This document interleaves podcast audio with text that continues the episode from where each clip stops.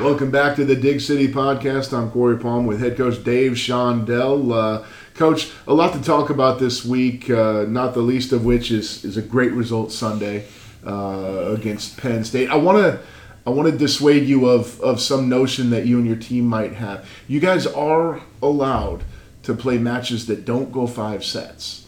Yeah. Uh, in uh, on Beeland Court, uh, we've had a lot of those this this year, and including including that match with the Nittany Lions. What did you like about the resolve your team showed Sunday?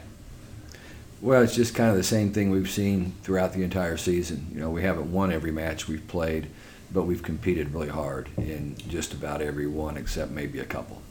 Um, but I, you know, Penn State is just such a traditional powerhouse, and if you don't have tough kids that believe in themselves, just playing against a team like a Penn State or a Nebraska or whoever it might be, uh, you know, can make it difficult to believe that they can win. Yeah. And um, you know, we had gone to Wisconsin earlier in the week and play what I think is the best team in the country, uh, certainly the most physically gifted team in the land, and they beat us pretty soundly, even though we did win a set from them and, and did some good things during the course of that night. But you, you, know, you come back and now you get ready for Penn State, who's coming in angry because mm-hmm. they had mm-hmm. just lost a five setter to the number one ranked team in the country, 15 13 in the fifth.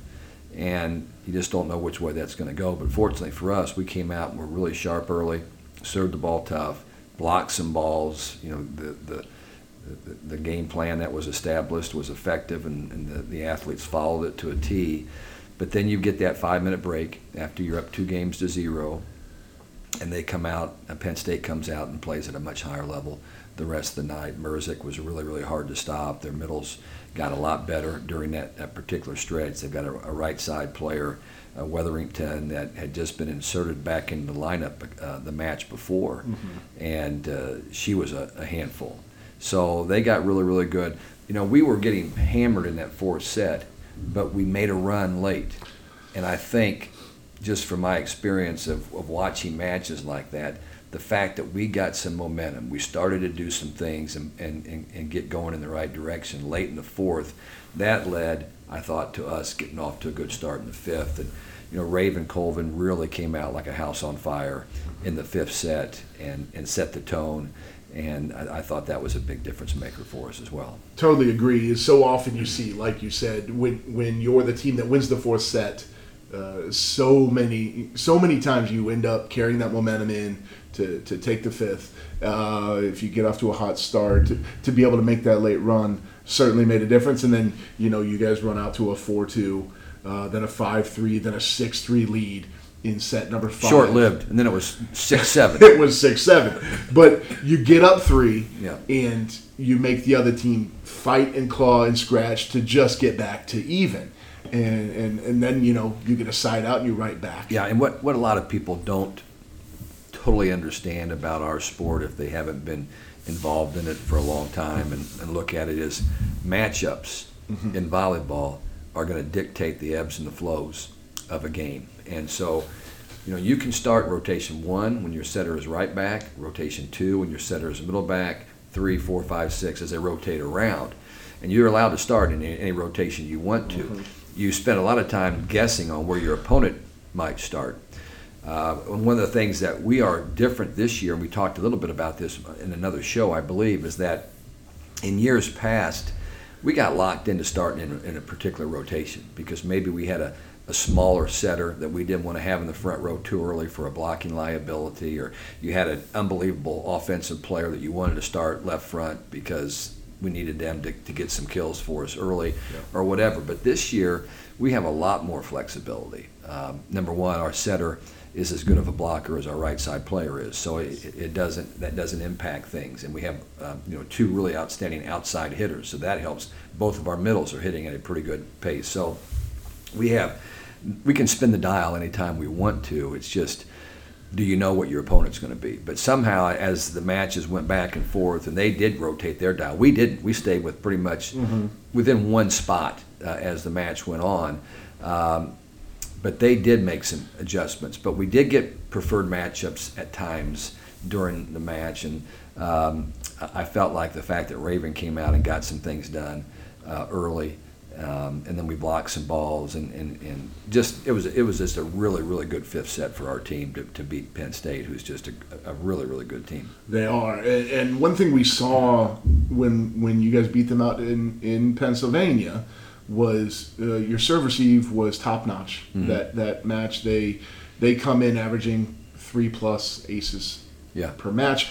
You they Per had set. per set. Yeah. They had zero that day. Yeah. Uh, they had seven aces on Sunday. They, they, they served serve- more effectively uh, in this particular match. Of course, it was a five setter. It was true. and um, and some of the you know, one or two of those might have been in the in the fifth set. I can't remember, but um, it's just there's you, just have a little bit of a mental letdown now and then when you're back there passing. When you get into a long, drawn out, emotional match with with everything is on the line, and and that's when most of our passing miscues appeared was just from you know just kind of letting down just a little bit. One time.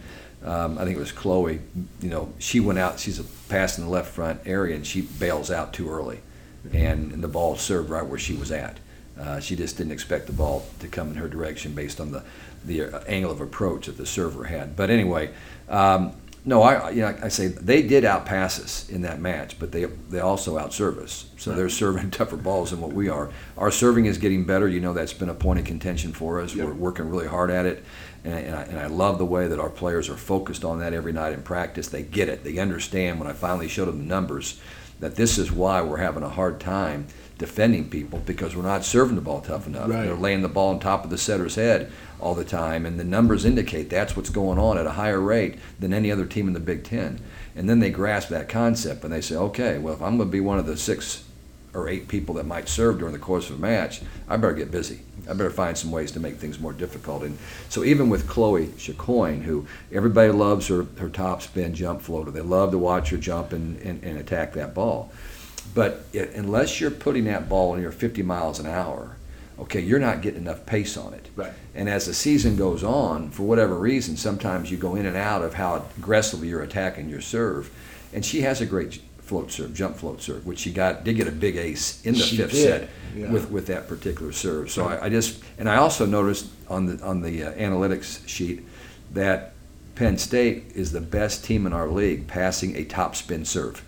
There's a, there's a okay. stat out there that shows that. drills down that deep. That's And wild. so, um, because of a lot of different things, I felt like, okay, we want to go at certain people. You don't have as much control with your top spin as you do with a jump floater. Let's go with that. And that ended up being a, a pretty good decision that we made. and her approach is like uh, a layman's perspective here. I'm I'm a fan. I'm an observer. Uh, her approach doesn't change a lot between the jump floater and and her top spin. No, not not a lot, not a It- lot. It, it's it's maybe it's enough for players to recognize late. The, mecha- the mechanics, the mechanics of it, uh, about halfway through the approach, Okay. you should be able to tell if she's going to top spin it. Uh, but once we once we flipped to the float, we stayed right with it. Yeah. And uh, but again, you put it on the right person, the right way. And when we were when we were serving those players, it's okay if they know they're getting the ball. Yeah. You know, sometimes you want that passer to know I'm serving you, Mm-hmm. um, because sometimes it can get into in people's head. We've and we've seen that uh, over the years. We've seen that really mess with some people it mentally. Um, Chloe, 27 kills on the day. Eva, 24. Your team set a rally scoring record with 69 kills on the day. That's uh, that surpasses the record. Did not know that. the record that you set earlier this season at Ohio State. Uh, again, five setter, but but just to be able to terminate that many balls to, to four setter. I think it was a four setter. Was it a four setter? Might setter? have been a record for a four setter. that could be okay. Um, let me just say this about um, Chloe Chicoine and Eva Hudson. Um, they're they're just tremendous competitors and and ph- phenomenal volleyball players, especially for their age right now. I mean, we're asking them to be every bit of what any other team in the country would want their left side hitters to be, and they're they're reaching our expectations. I mean, they are maximizing everything that they have right now, and it's just. I mean, that's why our fans love those two players. I mean, they just they can't get enough of either one of them. And uh, but what I mentioned, I think, in the press conference is, and they know this, but the, one of the reasons they're so successful is they're on the same team with each other, and because of the the system that we've designed offensively, they're in the game all the time, and it once once those blockers decide they're going to try to leak out and take away Eva Hudson left front, then we can set either the middle or the right side. But we also have a back row attacker Yep. in either Eva or in this case it would be Chloe. Same thing if Chloe's banging balls in the front row, Eva's coming out of the back row, and our hitting percentages. Hitting out of the back row, those two players are hitting a higher percentage out of the back row than they are in the front row. Okay, that's odd. That's That- unusual. It's, it's pretty strange, But but, it's a good thing. It stands to reason. It's a good thing. They're That- dealing with different defense there. And yeah, they're, they're getting one blocker or a split block, whatever it might be, when they come out of the back row. It's not like they're looking at four big hands uh, in your in your face. But um, they're they're very fortunate that they have each other on that floor together, and a lot of other good teammates as well. Because our middles are you have to contend with our middles. We as you're going to probably talk about Lourdes Myers, who had a just had an unbelievable uh, offensive night, and she is the queen of the overpass, as we know. Anytime that there's a ball dug or passed over the net, I've never had a player that handles them with such calm and effectiveness as what Lourdes does. For her to have uh, such quick reflexes, such great athleticism, along with her, her length, it's almost unfair. Uh, we'll take it because she's ours. But uh, Well, I can I can remember the the one year that she was out with uh, had some surgery on on a leg, and all we could do for about the next year was put her on a box and have a manager, an assistant coach, or myself put balls, just toss balls up into the, the window of striking area, and you just hear that sound all over the gym because she has one of the best arm swings, certainly of any middle that we've ever had, Yeah. but really of any any attacker. Period. She just explodes on the ball and gets on it so fast. A lot of times the block, middle blockers right now they're not even have their hands above the net by the time she gets on the ball. Mhm. So she has some special skills. There's no doubt about it. uh, one last thing, uh, alluding to Lourdes, uh, nine kills on 11 swings. That is a that is an 818 attack percentage. When you know you're a middle in this offense, and Eva's going to get 60 attacks, and Chloe's going to get 60 attacks in a five set match, and you're going to get limited opportunities. It's so important to be efficient. And, and Lourdes was. We've seen Raven a little bit less efficient on the attack, but like you said, in moments, she was the best player on the floor. Um, and we've seen matches this year where those two have flipped, where Lourdes is maybe not getting as many kills, but Raven's eight for 12. Yeah, well, again, yeah, they have to take advantage of their opportunities. And I remember the match before we played, um, Lourdes didn't get many balls. Yeah. And, you know, like most players, wasn't thrilled about it because she, she believes that she can put balls away. And then she came out the next practice and was just pummeling balls. She didn't pout about it. Yep. Okay, she came out the next practice and she made everybody know this is what happens when you set me the ball. And so that's how you get more sets. And one thing we, we need to do is give the middles and the, and the right side player the ball more because we have good players. We have good offensive people in those positions. That's, that's not an issue. Right. Um, now, the other thing is you have very, very reliable outside hitters that no matter how many blockers are up, they seem to find a way to score points. I mean, Eva can go high over the top, uh, use the periphery of the, of the block very, very well. Um, in that particular match at Penn State, uh, Chloe was just magical. It didn't matter what she did. She found a way to get the, the ball to the ground and, and score points. But again, it's, it's just a good situation that we have, and we're going to have it for a couple more years to have just a lot of good offensive players that feed off of each other and, are, and benefit because they have those teammates on the floor with them. One of those players that you've talked a lot about, but we haven't gotten a chance to see a lot in, in the last couple years is Emily Rostovsky. Uh, great job, a great performance by her when she finally got her opportunity Sunday. Yeah, she's really in the last maybe three matches we've called on her without hesitation. Um, against um, Penn State, we had uh, Grace Heaney went down with a little bit of an ankle turn, and uh, because Emily had played well when she was called upon before, we went quickly with her, and she responded both with offensive opportunities she scored on and blocking, and made a made a really nice defensive play in that fifth set where she had to come over from the right side on a ball set to their right side player, and they tipped it. She was right there where she's supposed to be Kept it up. to make the play. So we have really good depth in the right side position. You have Heaney, who's been starting a lot. You have Rastovsky, you have Woolard, and you can also play Lizzie Carr out there. You could play Burrell Warren there. Um, but, you know, it just depends on what you need. And it, to me, it's a lot of who's who's doing what in practice. Like I, the last two practices, there have been a couple players that have jumped out at me, okay, and, and because of that, they they deserve opportunities as well. So, uh, you know, we'll see how how quickly Grace comes along and uh, we'll roll the dice like we always do and, and, try to put the person out there we think that matches up best against the opposition. And in this case, it's the uh, Golden Gophers of Minnesota. That is uh, that is next on the docket. The Gophers uh, will host the Boilermakers here in a couple days. We'll talk about that matchup uh, after the break. Dig City Podcast is presented by Franciscan Health Sports Medicine, inspiring health. Franciscan is the official medical services provider of Purdue Athletics. Now back to the show. Okay, Coach, uh, you guys are headed up to the Great White North this weekend to take on the Golden Gophers. Uh, I know they've been a little bit up and down this season after a really tough start. Um, you saw them a couple weeks ago. Uh, how, how much do you anticipate things being different or similar to that matchup? Well, I mean, we've watched their matches from the past weekend where they won two. They won at Ohio State and they won at home against uh, Northwestern.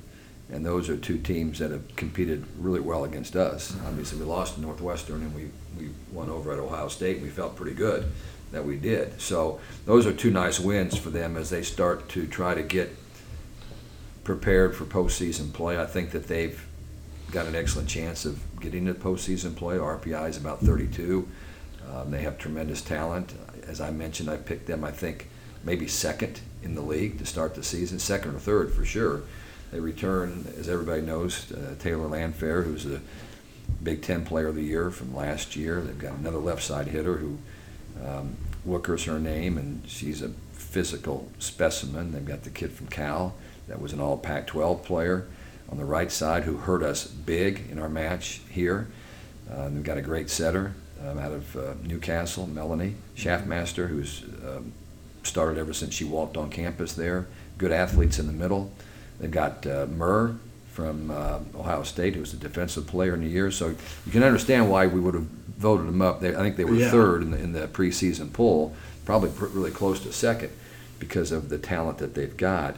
Um, Hugh McCutcheon, we've talked about this, uh, retired from coaching to take a job in their athletic, athletic department as a coach's mentor which I think is a really neat um, scenario uh, to have somebody on your staff that when you have, as a coach uh, or assistant coach, and, and, you have something you want to hash out or something's not going right or what, you've got somebody that you can go to and, and say, what you know, what do you think about this? And, and obviously, he was a gold medal Olympic coach that's intelligent and um, even keel, and, and so that's what his job is now. Now Keegan Cook is the head coach. He was at uh, Washington for a long time and had a couple of trips to the Final Four. Did a great job there, but he comes into a new scenario of now figuring out how do I get to these different Big Ten schools and what's that going to be like. Mm-hmm. And uh, but we're going to play them at home, so he knows what it's like up there in the pavilion, as they call it, uh, at Minnesota.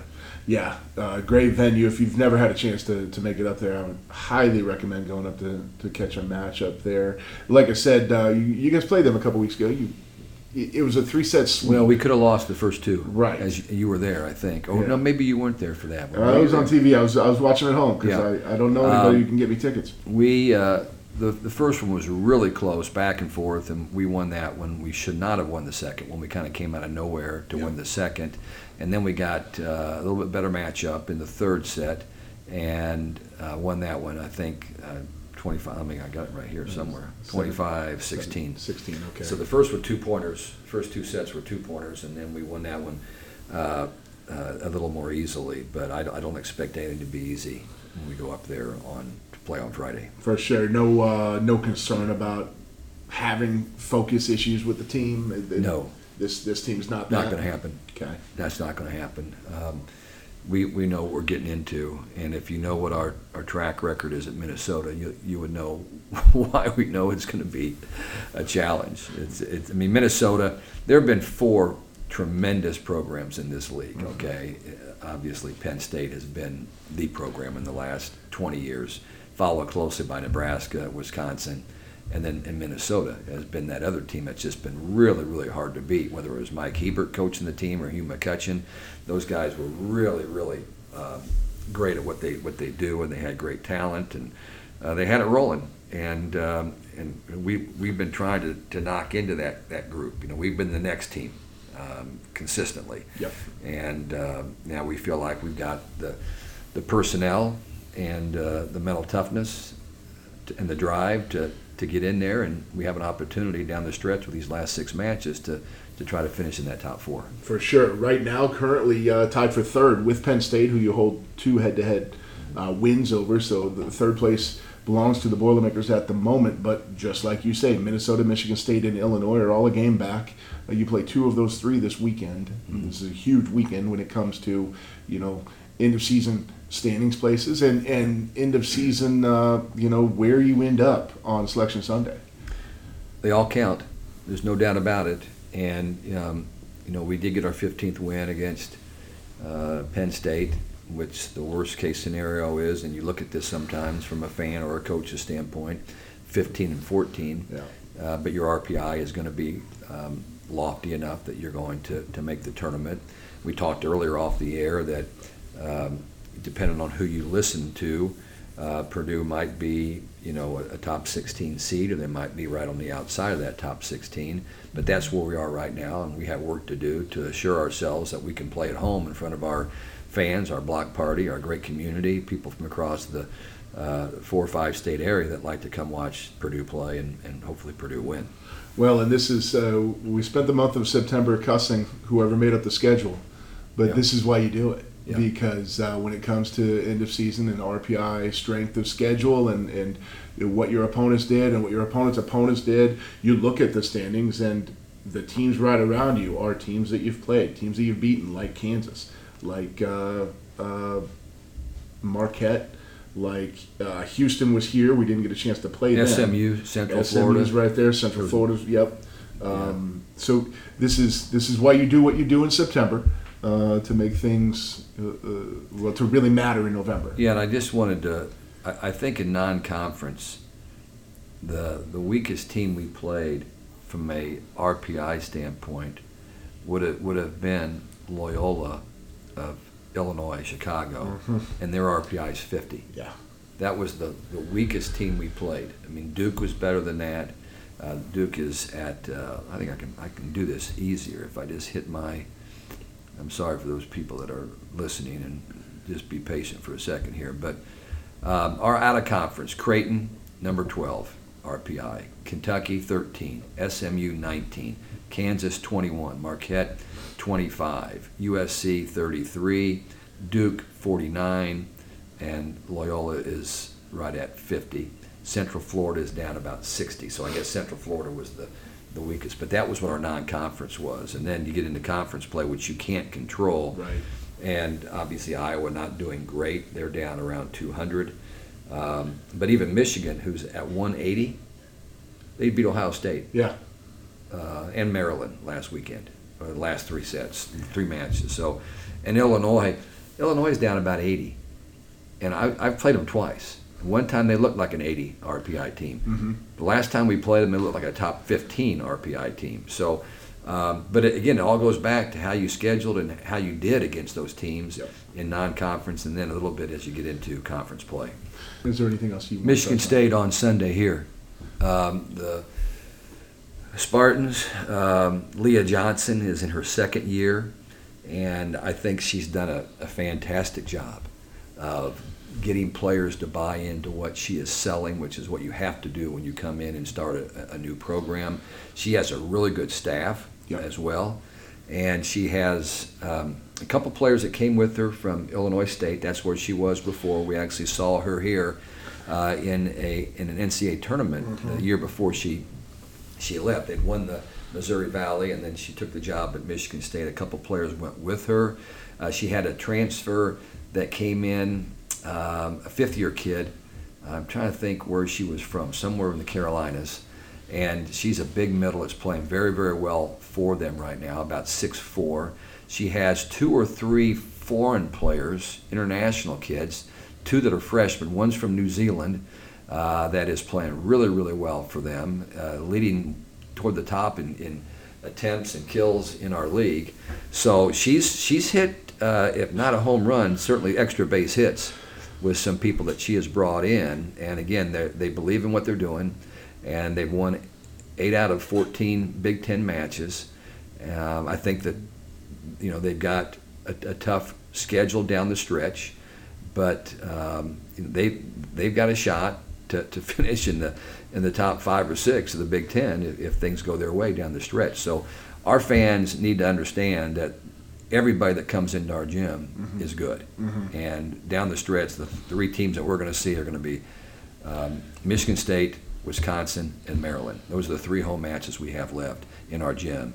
And then if we get the NCAA tournament here, first and second round, we'll get a chance to play a couple more, hopefully. You talk about Leah Johnson. I remember that that postseason when Illinois State was here and being so impressed with her.